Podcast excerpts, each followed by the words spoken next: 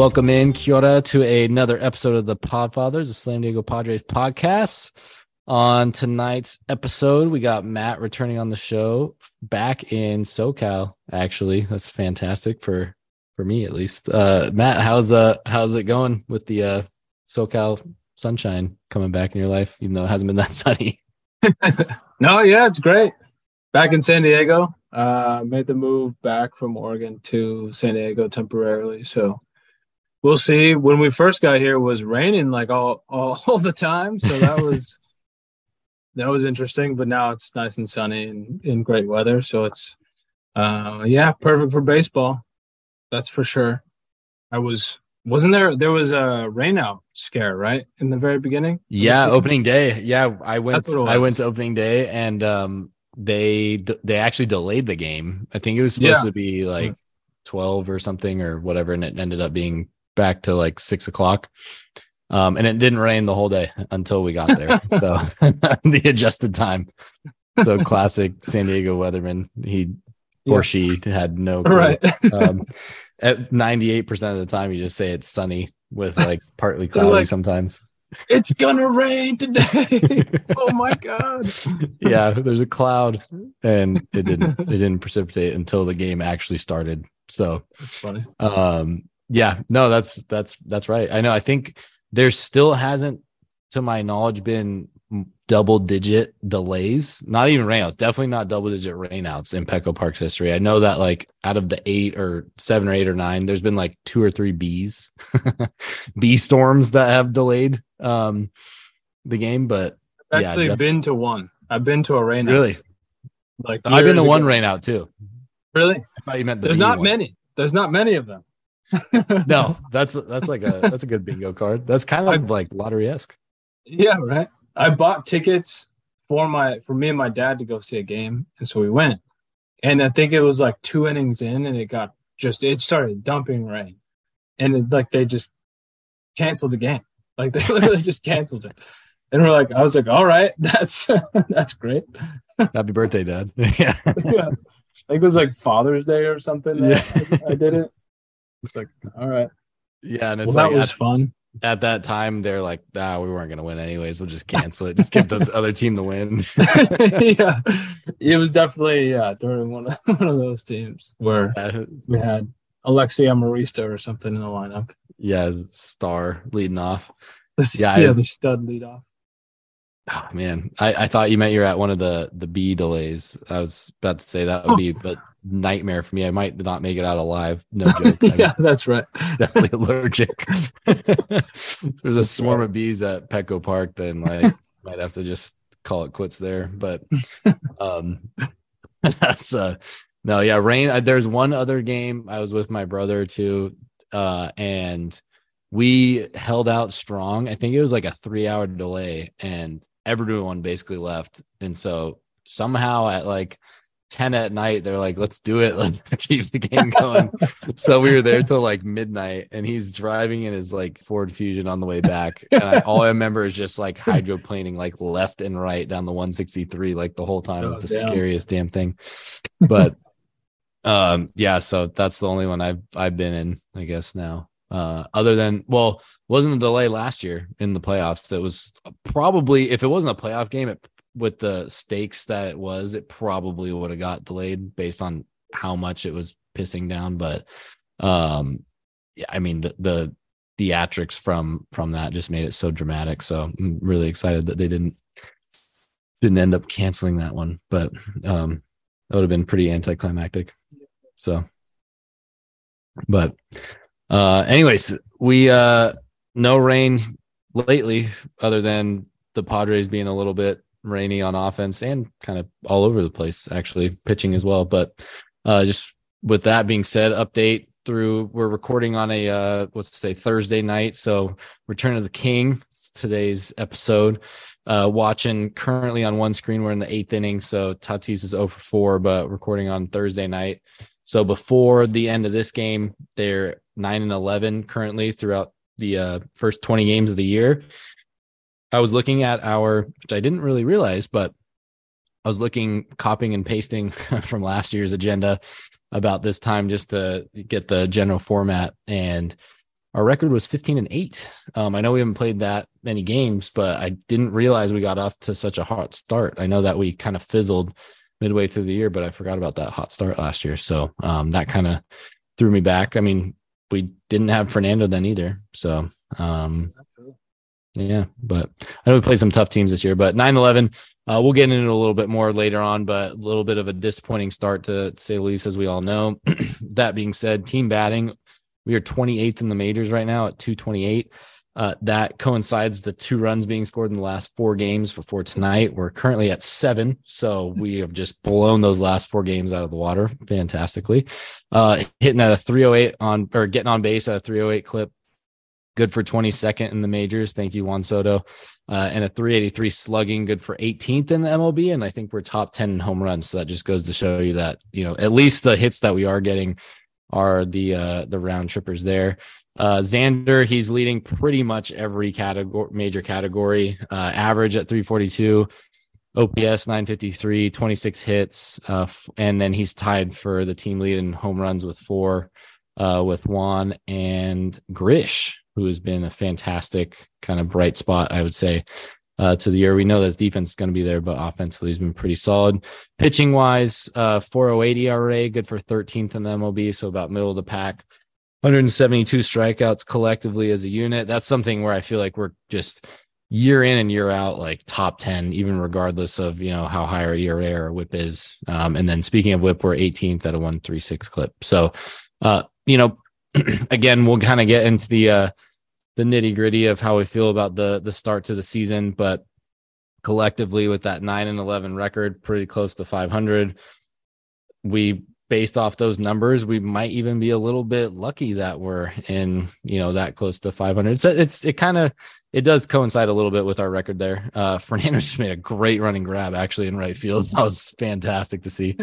Uh, but anyways, other than that, that's that the whole, it's pretty much like a Petco Park home game right now. It's the crowd's hype from that. But uh, anything from those stats that kind of stick out to you, Matt, or, you know, both in a good or, or bad way?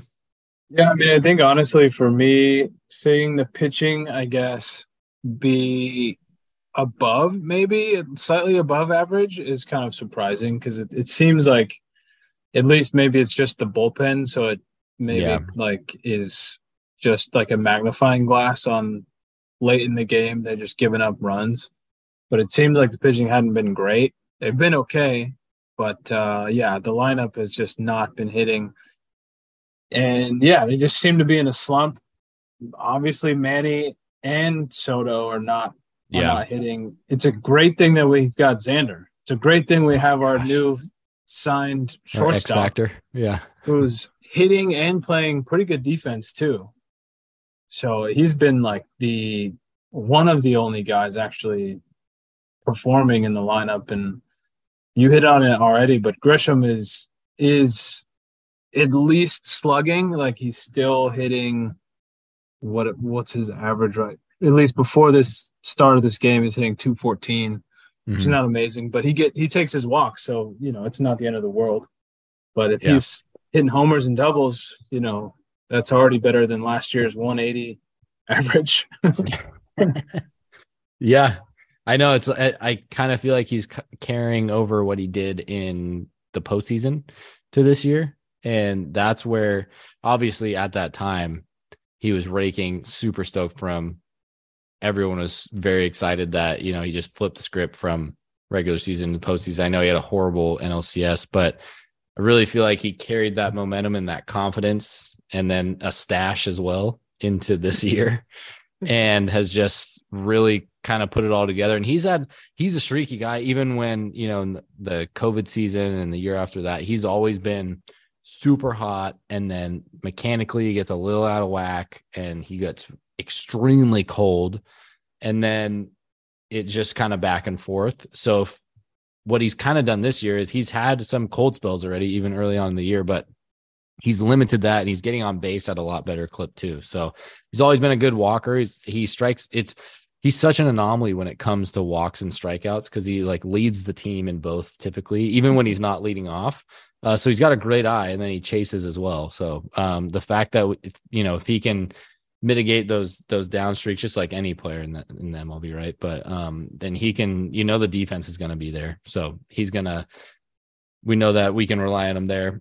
Made some great great plays already this year. Awesome play tonight, but just even this season he's been phenomenal. So if we can get some mildly decent production offensively cuz before, you know, he's been and you know Tatis or whoever's going to get a little bit of a of a day off here and there, he might be at the top of the order, but typically speaking, he's going to be now a seven, eight, nine guy. So if you can get a 250 season out of him, he leads the team in home runs, you know, then um, he's, he's metric wise on StatCast, he's way, way ahead of the curve of last year, made some massive improvements. So, um, yeah, yeah, I think. And a nerdy stat, Grisham, released thus far, weighted runs created plus is a stat that kind of basically measures how a player is performing offensively compared to the rest of the league. Mm-hmm.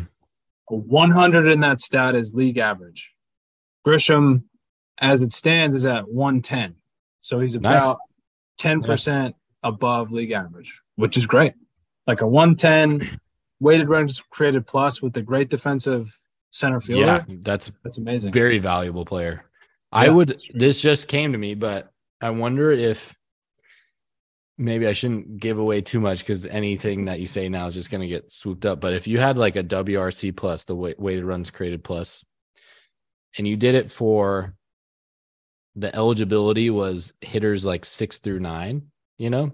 Um, so your average at 100, obviously, a lot of your better hitters are hitting at top of the lineup. So that weight would be much different. I bet you his WRC plus for hitters like six through nine would p- probably be like 150 um, so he's creating a lot more value than someone that has even a 110 with average defense in that's like leading off for second. So um really really good point there. Yeah, no, that's solid. Anytime you can be above average and you're hitting down below with gold glove, literally gold glove uh, caliber defense, then um that's all you can really ask for. So hope to see him kind of carry it.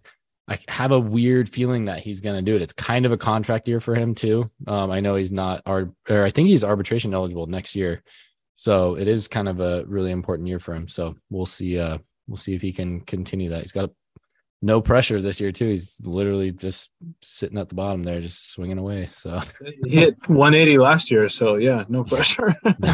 literally, he made. He's the starting center fielder, and he hit 180 last year. So literally, no pressure. He can't do much worse than that. So, um, and I don't. I definitely have a feeling that he's not even going to be close to that this year. But um, on the flip side, injury uh, list update. Uh, Suarez today in a corresponding move for Tatis coming back, which we'll get into here. It's probably going to dominate our episode today. Uh, he got moved to the 60 day IL to make room for Tatis on the on the 40 man. So didn't have to DFA anyone. I know uh, Odor was probably going to be the guy to get cut. So he's selfishly a little bit happy that Suarez's elbow is not feeling too hot. Uh, 60 day IL I know that he was originally projected to come back about mid April. Then it went to early May and then it went to mid May. And now 60 day IL is telling you at best like back end of May, early June. Uh, that to me does not sound good at all. I think that not realistically speaking, but if we just want to be conservative, we almost need to write off.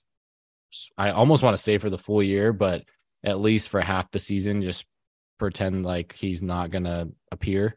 Uh, so that just makes a thin bullpen already much much thinner. Uh, Chris Matt also went on the 15 day IL, 15 day IL with a left hip strain. That might have been a non DFA move as well to get him on there because he's been really really poor this year. It's been a bit tough to see. I know he pitched in the World Baseball Classic, so he might be a little gas. So just giving a little bit of a break there. Campy, Campusano, 10 day IL with a left thumb sprain. David Dahl, 10 day IL with a right quad strain. And others on there, Pomeranz. Uh, he is, he just made a rehab appearance in Lake Elsinore yesterday, I believe, or two days ago. And it was one inning with a strikeout. So good to beat up on those low A guys up the, up the freeway there. Morejon, kind of same thing, a, a little bit worse than, than Suarez. I think he's, they're expecting him to be done for the year. I wouldn't be surprised if he gets his second Tommy John, which is going to be a bummer. Uh, Adam Engel, new signing from the White Sox. He is on a rehab assignment, so he should be coming back soon, which will be really interesting to see the the place that he takes. I'd imagine that again probably be Odor. And then No No Joe, he's been on the shelf since the beginning of the season with that broken toe. And then he should have been back, but he made, I don't know if you saw the video. I'm sure he did. He AAA rehab start classic. Just he gives it all all the time. Goes for a little dinker, tries to dive and do some gnarly flip, completely airmails it, lands on his throwing shoulder, and he needs a cortisone shot as a corresponding bit of treatment there. So good thing is the course the cortisone shot was more just to keep the healing going apparently. But anytime you hear that in the throwing shoulder, um, not good. But he should be back on Saturday, the 22nd. So that'll be fantastic for the starting rotation. So felt like I just read a novel there with the amount of guys on on the shelf right now. So um I mean Suarez is kind of that big name obviously right now, especially with the news coming out that he was moving to the 60 AIL. Anyone on there that you think could really, really improve this team uh, coming back that has a legitimate shot to to come back relatively soon, or even well, even halfway through the year? Yeah, I mean, I think as it stands now, when you look at our pitching, it just seems thin right? Like yeah. bullpen especially, but the rotation just seems thin. We're getting decent production out of guys that maybe weren't we weren't really expect expecting. We weren't really mm-hmm. expecting to. Yeah. Um so if Pomeranz and Musgrove can get plugged back in to our bullpen and rotation, it's going to look 100% better. Maybe yeah. who knows with Pomeranz because he's, you know, he's been battling injuries for seems like forever. Yeah. Um, so who knows what we can get out of him? But when he's healthy, man, he is could be a closer. So yeah, you know he's he's pretty good. Obviously, we know what Musgrove can do. So I think it's I think those two guys are going to be important. Suarez is tough because anytime you have a an arm issue like that, you, yeah, like you said, you don't really know how bad that is, and sometimes like you already alluded to with pitchers, and it's an arm soreness, elbow soreness. It like doesn't get better. It doesn't get better, and they're done. And you know they're done for the year. And yeah, just like weren't expecting that. So it's going to be tough to expect him back. Like kind of like you already said. Hmm. Yeah. The, the stuff that worries me too about the guys like him and him Morejon, that would be Tommy John number two, uh, mm-hmm. which you know statistically has you haven't seen a lot of success coming back from that. Um, I know with modern medicine that has been getting better. Like a classic example on the roster right now is is uh, Honeywell. Um, they just upheld the challenge on Trent Grisham trying to steal second, which was absolutely ridiculous. But anyways, I divert back. I'm getting some like live play by play, which is not going to make any sense listening to this later, but whatever. It's distracting me. Um, Honeywell's a, t- a good example of you know having two Tommy Johns, and at least correct me if I'm wrong. I'm pretty sure he's had two Tommy Johns with that screwball action, and he's come back. Okay. So um, there's been a few now, you know, that have done it. So every year that we advance, um, you know, medically and just you know, it's just going to have a higher chance. I mean, you look back at guys in the 70s, 80s that blew out their ACL and they were just, you know, like pretty much might as well amputate the damn leg, you know, let alone come back and play sports. Um, so hopefully we can see see some good recovery there. But that does worry me a little bit considering that those two have had had it in the past. Um, and then yeah, I think out of the other guys, like you said, Pomeranz, I mean, he really at his peak when he went kind of more full-time reliever he was like a like a poor man's Hader and not like that poor of a Hader either. Like he was like average salary Hader. Like he was like a i don't want to say like a like a Hader 2.0 and not a poor man's Hader. He was like right in the middle if not a little bit higher than in the middle. Um he's just nasty with that knuckle curve. Velo is his first you know rehab appearance for a while his velo sitting at 93 he used to be i mean he, he was about like 95 94 to 97 uh, if i remember correctly and he's been a little bit older he's gotten a little bit older too so you're gonna see that but um we'll see. I mean, anytime you got a lefty out of the bullpen, it can only be a good thing. So, um, we shall see. But yeah, other than basically half the squad on the IL, maybe that's part of the reason. At least we got Tatis back. I know he wasn't on the IL, but that might be uh, definitely is a contributing factor as to why we've started a bit slow this year. So good to see Musgrove and, and Tatis coming back and some others following here soon. But speaking of Tatis, 564 days, Matt, since his last bit of action at the major league level for the San Diego Padres. What are your I mean, I'm sure you're extremely excited just like everyone else is, but uh just to start how how much do you think it means to this team? I mean, even if we were you know, how many games we say we were 15 and 5, right? it still would have been massive. But how much do you think it it means to this squad now, just with with the timing of him coming back on 420? Yeah, I mean, yeah, it's massive. Yeah, it's huge, especially since he's going to be taking. You know, we were running guys out like Rougned Odor and David Dahl. Like he's taking that spot in the lineup, yeah. which is a negative to you know an elite elite offensive player hopefully elite defensively, but you know, we'll see.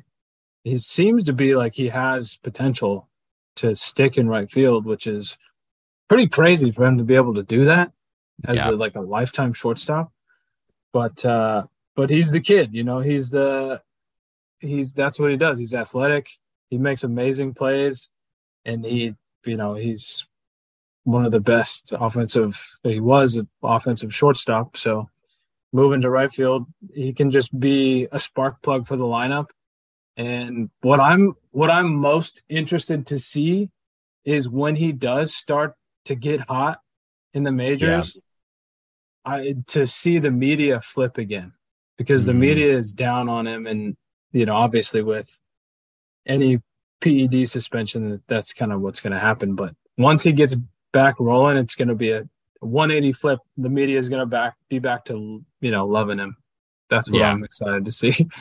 yeah, and there's always going to be haters. There's haters before he even did that, you know, just because anytime you're good, you're just going to have people hating all over him, or anyone for that matter.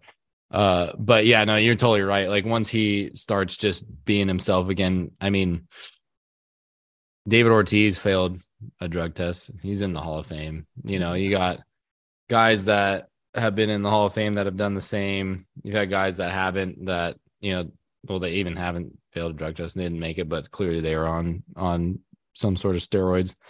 The one takeaway for me is he was he got caught when he was rehabbing. And again, it's still a zero tolerance, no excuse at all. You should know exactly what you're putting into your body at any given moment. Uh, but the fact that he was doing it while rehabbing is a little bit of the silver lining for me. Never gotten caught when he's been playing. So I'll I'll run with that. But um I yeah, just to kind of echo your point about him being a lot like he literally played shortstop his entire life, like since he was like probably maybe 18 months. like not even five years old. It was like when when Fernando Tatis Sr. had him running, being able to walk, he said, take grounders out in the 5.5 hole over there. Uh, he it just goes to show you how incredible of an athlete he is to you know two innings ago in the sixth inning or seventh inning he just made inning ending grab that there's a lot of guys that wouldn't have got there. If juan soto was out in right field he wouldn't have got there like just saying based off of you know how fast it he had to be to get there. So if you give him some seasoning out there and some experience i mean he has a cannon for an arm already that was one of his main attributes at shortstop there um, I think he can be a really, really special right fielder. And it, to be honest with you, it might actually be the best possible position for him because of the way that he plays. He is 100 miles per hour every single play.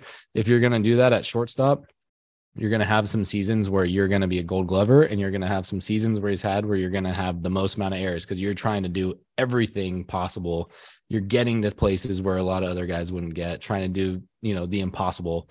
Um so in right if he you know lasers a guy at third um and he overthrows it and he stays there you know what i mean? Like there there's a lot less uh touches per game out in the outfield there and he he can definitely cover the ground there athletically. Now it's just a matter of learning how to track it. And i think he's he's such a talent. He's going to be he's going to be just fine doing that. But um especially now when when guys are running like crazy on the base paths having a cannon in right field instead of Oh, you yeah. know Juan Soto's okay but he's, yeah he's definitely good arm not great. All Mhm. right. Yeah but having a cannon in right field is going to be important yeah he's probably the best arm we've out, had out there since Renfroe um and yeah exactly and he's that raw too. So imagine once he starts like knowing when to hit the cutoff guy. He already missed the cutoff guy probably twice today, you know, like stuff like that. Like it's gonna be the really the the ceiling is kind of kind of endless for him. It always has been. So I mean you could stick him at third, you could stick him at second, you could stick him center probably at you know catcher. crazy. Like he'll Yeah. freaking probably throw him on the mound and he'll get a job done. So um he's just he's such a phenomenal athlete. I'm so excited to see him back um as is the whole the whole team all the fans everyone like that. So uh and then i mean with that being said i know his ceiling is as pretty much as infinite as possible. What do you think is a realistic expectation with 140 games let's say like 130 games under under his belt this season i mean that's a that's an interesting question because he hit what was it 47 homers in like 130 games basically yeah uh-huh so i think i mean it, it's gonna be He also hit what five and seven at bats like last week. yeah. Mind you, Yeah. triple A, but still. I, I do think he's going to start slow, which I think we've seen already today in the his first game back. Mhm. But it's, he's going to there's going to be an adjustment period because I mean he hasn't played in a major league game for in forever, so there's always an adjustment period. Um, and I think he's just, I mean, I I really don't see how he could be anybody other than himself. So he's he's going to Yeah. hit. He's always hit. Like he he never hasn't hit. Like what we're seeing from Soto, he's not really hitting, but he's walking. Like that's what Soto does. Yeah. He takes his walks, uh, and like he'll run in. You know, he'll hit homers. Uh, and normally he has in the past hit, but sometimes he, you know, he'll hit like 250. Yeah. You know, Tatis will hit. Has he? He does have the risk because he does strike out a decent amount. Tatis, that is Mhm. of hitting like maybe 250, 260, but that's his floor. Like he can Mhm. hit 300 easily with 47 bombs, Yeah. you know. and with the new rules on the base path, I think he'll be still in a bunch of bags too. Yeah. Like we've seen with uh, Acuna already. Yeah. No, that's that's a really good point. He's a he's the perfect kind of comp guy, honestly, Acuna.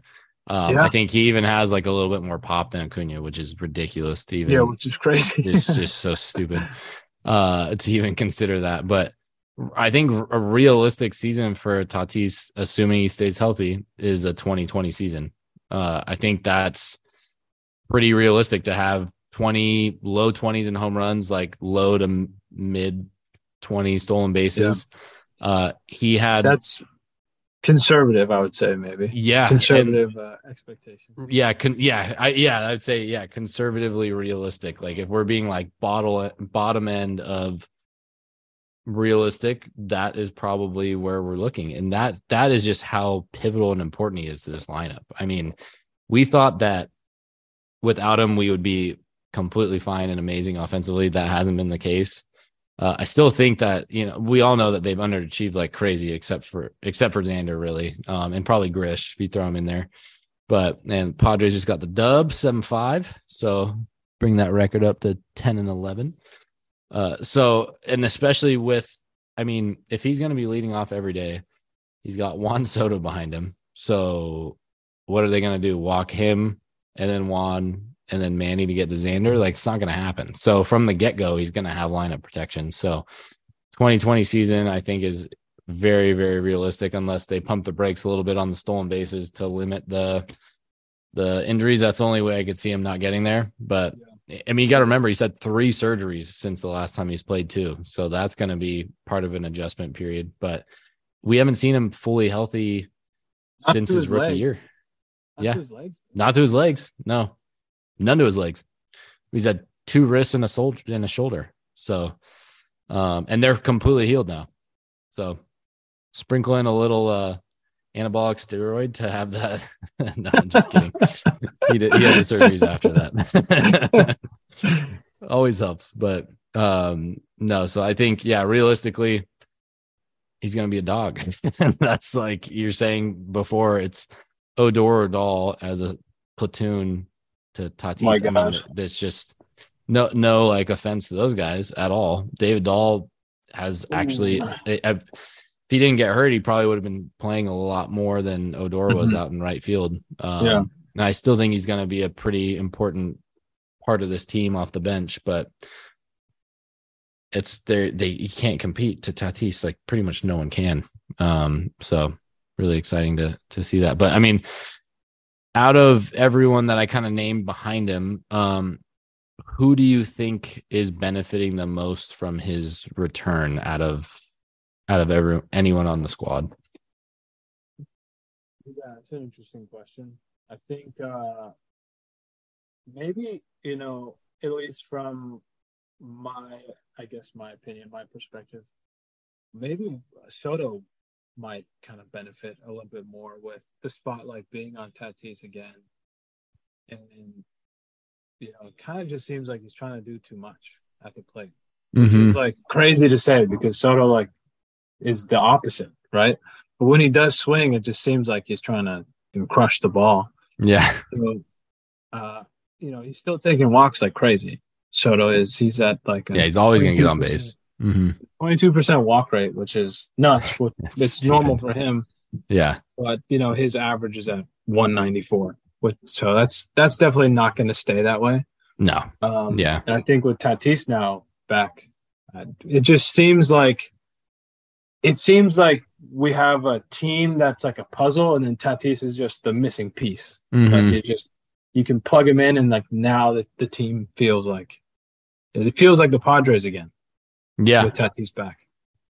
It does. No, I think that that's a perfect analogy. And then like if you want to just like wax over the puzzle to not move any of the pieces, that's Joe Musgrove is the wax. You know, so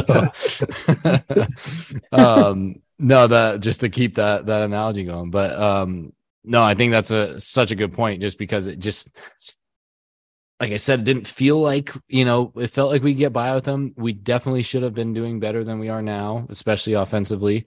Um, but not only like he's tonight, game finished, win seven to five, over five. Didn't get a hit tonight. Had a couple good plays on defense, but the the energy and then just for one, Juan and everyone else is going to be extremely pumped from that on his terms. It's like just a fresh start right off the bat. Number two, 162 games, you could have as many fresh starts throughout the year, and it's only going to help. I mean, it can get stagnant quick in an MLB clubhouse. So, anytime you see that, no matter when, is going to be helpful. Number two, they're so honed in on Tatis that Juan was probably getting a little bit easier pitches tonight, like Manny was. And then look at Xander's like, oh, I'm the forgotten guy. Has a two run bomb tonight again. You know, like he's literally our best hitter right now on the squad. And now he's going to be the one that has even less pressure. So it just takes off so much pressure from literally everyone else in the squad. So I would, I would echo that. I think, um, I think Juan Soto is probably the guy that benefits the most from him. I'd say Manny is probably another one, you know, just because then less of a less of the weight on Manny's shoulders. Um, but coming back to Grish, I would say he is probably like one A, one B with Soto at this point in terms of who it's going to benefit the most. Because again, from a pressure standpoint, like we were saying earlier, he's now guaranteed to hit seven through nine in the lineup with everyone, the strongest guys out there playing. And I mean, just have a go, you know, at that point. Like just and tonight, perfect example. He's like had a couple hits, had a should have had a stolen base, had couple RBIs. Uh, I mean, he's getting interviewed right now by Bob Scanlan, so he obviously had a good game. um, so I think he had the the winning two run double um, at the end of the game there. So it, I think in terms of you know who's going to benefit, he it's been yeah. So here, here's his actual his full line for the night: two for three, two doubles, four RBIs, and a walk. Uh, it's his fourth career game with four or more RBIs. So Tati's been back one game, and it's really paying dividends. So I so guess you're right. You're already right. Apparently, I'm right. I probably formulated that from just seeing how Grish played tonight. Um, a little bit of recency bias there, but uh, I think the the really dumb answer is probably everyone, right? I mean, I don't know if anyone individually benefits the most, but if I had to pick, it'd probably be Grish or Grish or Soto. But well, yeah, I was I was debating between Manny and Soto because Manny hasn't been hitting at all. Yeah, mm-hmm. he's been in a slump pretty much the whole year so far. Um, 4.8% walk rate, which is so low, especially yeah. Yeah. 22.6% K rate, which is sort of in line with what he's done. He's just not slugging. Like his slugging is yes at 316. So he's not really, you know, but he he will obviously. He has yeah. a, a whole career of a track record to show yeah. that he will hit.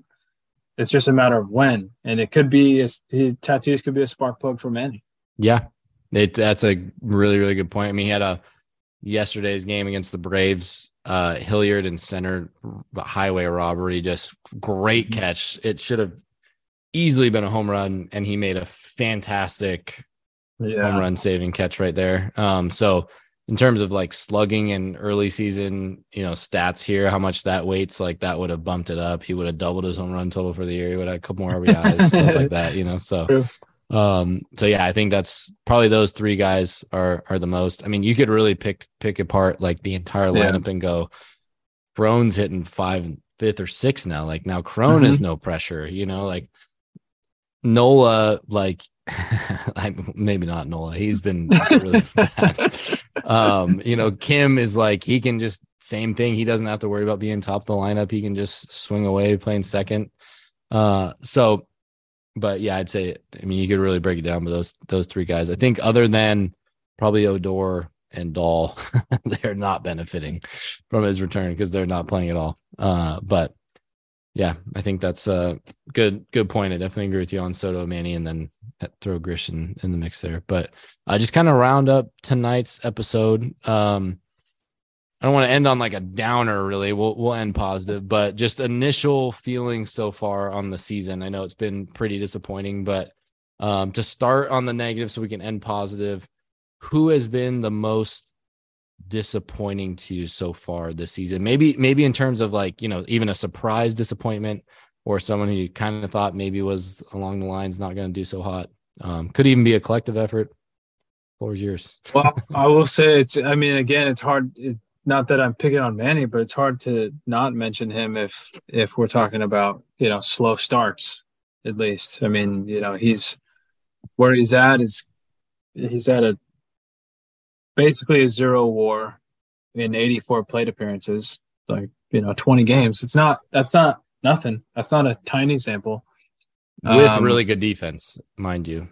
Right. Correct. Very good defense. So. With good defense. So mm. his his offensive performance has not been good, but no, I'm not worried about him. No, yeah. Uh, just like the rest of the guys, like Soto, not worried about it. There, he may be just have a slow start and you know make an adjustment here or there and start hitting again.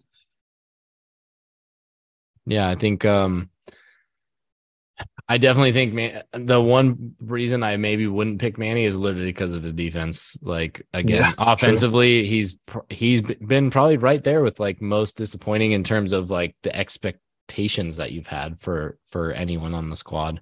Just because he was number two in the MVP voting last year, you know, you want him to, especially when Tatis is out, you want him to kind of carry the team a little bit more. Uh, both him and Soto, um, you know, and unfortunately that didn't pan out, but we'll see going forward. Yeah, I think just his de- defensive highlights, he probably could put up a Sports Center top 10 with just his plays already this year. So I think that's, again, kind of like Grish, you're always going to have that with Manny, which is why we're so damn lucky to have him. But um, I definitely agree with you. Offensively, he's been he's been pretty disappointing, especially in the last kind of ten days there. Uh, I think the most disappointing for me I was probably gonna say Soto or Manny, so I'll try to pick someone else, um, kind of off the bat here. But I'd probably go not Crone. Cron without that, you know, two run bomb game and six RBIs, I probably would have went with him. Man, now that I'm on the spot, I'm probably gonna go Blake Snell. Honestly, um, the three starts that he's had, I was at the game on Tuesday where he went five innings, two earned. Uh, it could have been a lot worse than that. That's a typical Snell start though, where yeah. he will just get out of jams because he can punch anybody out in the league. Um, so he could have bases loaded, nobody outs, and he'll get out of it from time to time. So like by the end of the game, like I've lost three three years off my life. I've probably sweat out like half a gallon of precipitation, um, precipitation, perspiration, um, and uh, you know, but then he ends up with that score line, like a five inning, two earned, five walk, nine strikeout type of line. Mm-hmm. Yeah. Uh, with again, kind of similar with Manny and, and Soto, with Musgrove being out and Darvish having kind of the slower start with the World Baseball Classic. You know, I really wanted to see him. He he got the bump on opening day. Uh, I was at that game too. Actually, I saw the two games I've been to. I've seen Snell start. Uh, and the the one game that he, I think it was against the Mets that he pitched against too. Was that was his worst start of the year, but it's contract year. It's you know kind of the classic early season start that we've seen as Snell in a Padres uniform, but I really thought that he was going to come out a little bit firing. So I'd say kind of most disappointing player for me has probably been been Blake Snell, and then the two number two for me is probably Nabil. Honestly, I think that I know the World Baseball Classic has messed up a lot of guys, you know, just their routine for like a typical season, but I really hope that people just haven't figured Nabil out. And then at the same time, he's just not hitting his spots because he's not a high velo guy. He's got to locate, he's got to switch his pitches up. So uh, important to him. He's very yeah, it is really really important. So I'd probably I'd probably go with with those two just to stay on the the pitching side of things. Um, collectively, it's been pretty disappointing uh, across the board. Obviously, at nine and eleven, we're looking to be a 95 win team. So, uh, you know, even the odds of that happening now are going to be pretty low unless we go on a yeah. really impressive run. So, collectively, everyone uh, has been pretty disappointing as a team. But um, to switch it up and to end on some good news, who's been the uh, kind of the shining light for you there uh, so far? The most surprising to me was, uh, or um, is Seth Lugo in yeah. the rotation mostly coming out of the bullpen last year. Mm-hmm. Uh, he's been nailed so far. I mean, he's got what three starts, 16 two third innings pitched, 2.7 ERA, and he's sitting with uh, 24% strikeout rate, which is pretty decent. And for a guy who hasn't like started in a bit, yeah, definitely wasn't expecting that in, from the rotation. That's that's good production out of the rotation. Yeah, no, I think that's like a number two right there. Um, so to he's it was like really between like him and Martinez of like who's gonna be in the bullpen, who's gonna start, like if everyone's healthy. And then it was like, well, Dar- Musgrove's out, Darvish slow start, like they're both gonna go. So then like Weathers popped in. So just to go on the offensive side, I know that we signed this guy to a fat contract in Xander Bogaerts and he should be producing, but it's one thing to like know about someone, it's another thing to watch someone every day. And you can just see why everyone in Boston like absolutely love this guy. He is the epitome of consistency, both offensively and defensively. Um, you know, you and and Quinn have mentioned on the pod in the past that like defensively, he went from like a very below average shortstop to now being very above average and close to that elite level. Uh, he's just just such a steady Eddie in in that squad, and just such a seasoned, experienced veteran for being 30 years old. Uh, I I think that you know we, the expectations were high. They're not. They're, I mean, he's not going to hit. I don't foresee him hitting 342 right throughout the course of the year. Um, that'd be amazing if he did, but you know, 280s, 290s like he always has been. That's the type of guy that we need on this squad. And he's carried the squad offensively pretty much by himself with a couple little cameos from a, you know, like a Soto bomb and a and a Manny game and the Cron game. And you know Grish had a couple good games. And Kim earlier in the season he's been a little bit quiet the last 10 games. But um I just think Xander has just picked up in a completely different league in a completely different stadium completely different city and just gone I don't need to adapt. Like I'm just I'm to go. I'm just to go and go out there and play up to my contract so far so um he's been the obvious one I would kind of couple what you said with Seth Lugo and go with pretty much the back three um, there in Martinez, Lugo, and Weathers. They've been our best pitchers this year in the starting rotation. I know last game for Darvish was fantastic. It was so Darvish says it was seven innings, one earned, 12K, got the loss with our offense. A bit of a bummer. But uh, to really highlight the one, because I was going to say Seth Lugo too. Uh, Martinez had a bit of a rough game uh, in his second start. Ryan Weathers was written off by probably almost everyone, like including I, I didn't write him off, but as a starter, he was kind of getting the point where it's like you got to show up or show out. The kid is was he 23 years old? He's 24 in December. So he's going to be 23 for the entire season. He's still extremely young. He three games so far this year, one one with a 281 ERA, 16 innings pitched, 119 whip, 10 strikeouts. The advanced metrics on StatCast look fantastic. When his growth from last year to this year, he was like pretty much bottom barrel in terms of fastball efficiency. And now he's like, I know it's a very small sample size, but he's like right up there in like the top 10 percentile. So to see the changes he's made, uh, he's, I mean, Ruben Niebla has just been such a underrated, amazing acquisition. We bang on his name all the time here, um, as do a lot of others. But the development of a lot of our younger guys has definitely lagged behind a lot of other teams. And ever since Ruben got here, you're seeing these like little successes. Like Gore looked a little bit shaky there, right? And he all of a sudden was just had blister issues for a while and was throwing in spring training. And then last year, it's like he burst out of nowhere. Weathers didn't do all that great last year. And this year, he's coming out of nowhere. Like Martinez and Lugo are supposed to be bullpen guys, and they're like locking down the back end of our rotation. So I think Ruben takes like so much of that credit. But to Ryan Weathers, 23 years old, shouldn't be starting in the first place. He'll probably be the first one to go to the bullpen. But six innings last game. You know, I just I've been so insanely impressed with how he's bounced back. It's so hard to do that at such a young age when you had such a awful kind of year and a half, two years. So um all credit all credit to him. I'll I'll give him as kind of the the surprise so far this year. But not sure how you feel about that pick. yeah, it's great. I mean, you know, I from a nitpicking, I guess, standpoint is his K rate's at 15.9%, about 16% K rate, which is pretty low. Uh, but that's kind of who he is. Like he's, yeah, that's what he's done. He just, he limits runs, which if you can't strike guys out, you're not really going to be a major league pitcher.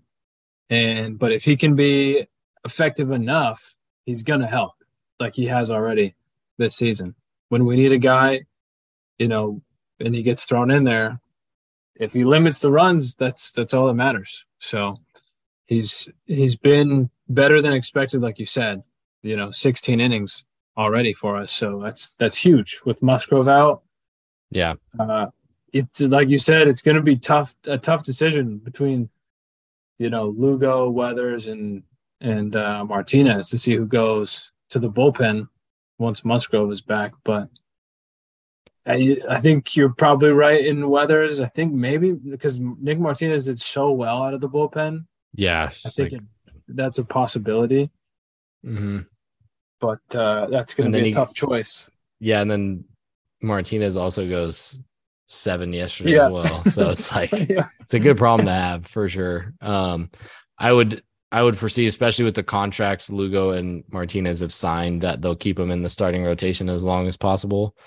Uh, and then, but I mean, to have any three of those guys go to the bullpen, like our bullpen needs it right now, you know. So if we can get a guy like that in any three of them, sheesh, we'll take it right now. So, uh, um, real quick, do you know uh his K his strikeouts per nine, Ryan Weathers, uh, so far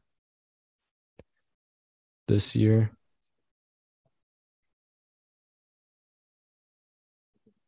Just uh just curious because I'm looking at a man by the name of David Weathers. Five point six three. So what was his K percentage actually? 15.9. So David Weathers, father, 16.1 in his career. Career? Career K K rate? Yep. So hmm, that's kind of that's a little eerie. I know again That's it's a small sample That's size. but- crazy. That's so interesting. it's almost like he watched someone like every day of his life pitch in a certain way because he even throws he even like throws a lot like him so um that's not that's crazy that's crazy i know that that's obviously like can change drastically and he could be a completely different player but that's that's pretty nuts. Um, I'm, i was like thinking back i'm like david weathers wasn't a strikeout guy really. Like he he got strikeouts and it wasn't as emphasized back then as it is now but still 16.1 with uh i think it was like a six point let's see career 6.38 strikeouts per nine. That's nuts. So Pretty close. but yeah i guess we'll uh we'll end it on that. Um anything you want to bring up or push or No, I think um excited Tatis is back. I think, you know, we're 10 and 11 now, which is not that bad. It feels worse because we're expecting with, you know, Soto and Machado and Xander to just like crush teams. But with Tatis back, they're to have some monster games. They're to go on a run for sure. yeah Um, and I think you know your your expectations, your conservative expectations for Tatis 2020. I feel like ceiling 40-40. Like that's yeah in the amount of games that he, if he stays healthy, obviously, Mhm. but ceiling has got to be 40-40 season. Like that's in the realm of possibilities because he's such a crazy, uh, you know, talented player. Yeah. No, I think that's great point. Um, I was just looking at the box score from tonight, how you're saying we're just gonna have games where we blow up. Tatis Soto Machado, one, two, three tonight combined 0 for 13 with one run, one walk, and five strikeouts, and we won seven to five. So I think we're gonna be okay. Yeah. oh yeah. If Grish can get four RBIs every single night, then hey, I think we're gonna be just fine in the eight hole. Sweet. Very well, true. I think uh think we'll end it there. Thanks, Matt. Appreciate it. Always coming on. Thank you. Uh we'll get uh we'll get rolling here again, hopefully in this like weekly format. Just work's been pretty pretty nuts for the both of us, but um we'll get this going now that the the pods are back, baby. So anyways, thank you for listening to another episode of the Pod Fathers, Slam Diego Padres podcast. We'll uh we'll catch you next week. That's a promise. Thanks, Matt. yeah, that is a promise. That's- a promise. Peace. Thank you for listening to another episode of the Podfathers, a Slam Diego Padres podcast. The Podfathers is produced by Los and Walls and is executively produced by Jacob Lamb. Our theme song is A Bubba by Trilock. To get in touch with the show, follow us on Twitter at Podfathers619. That is at P A D F A T H E R S 619. Or email us at podfathers at gmail.com. Subscribe to us on Apple Podcasts, Spotify, and all other major audio platforms. Go Pods!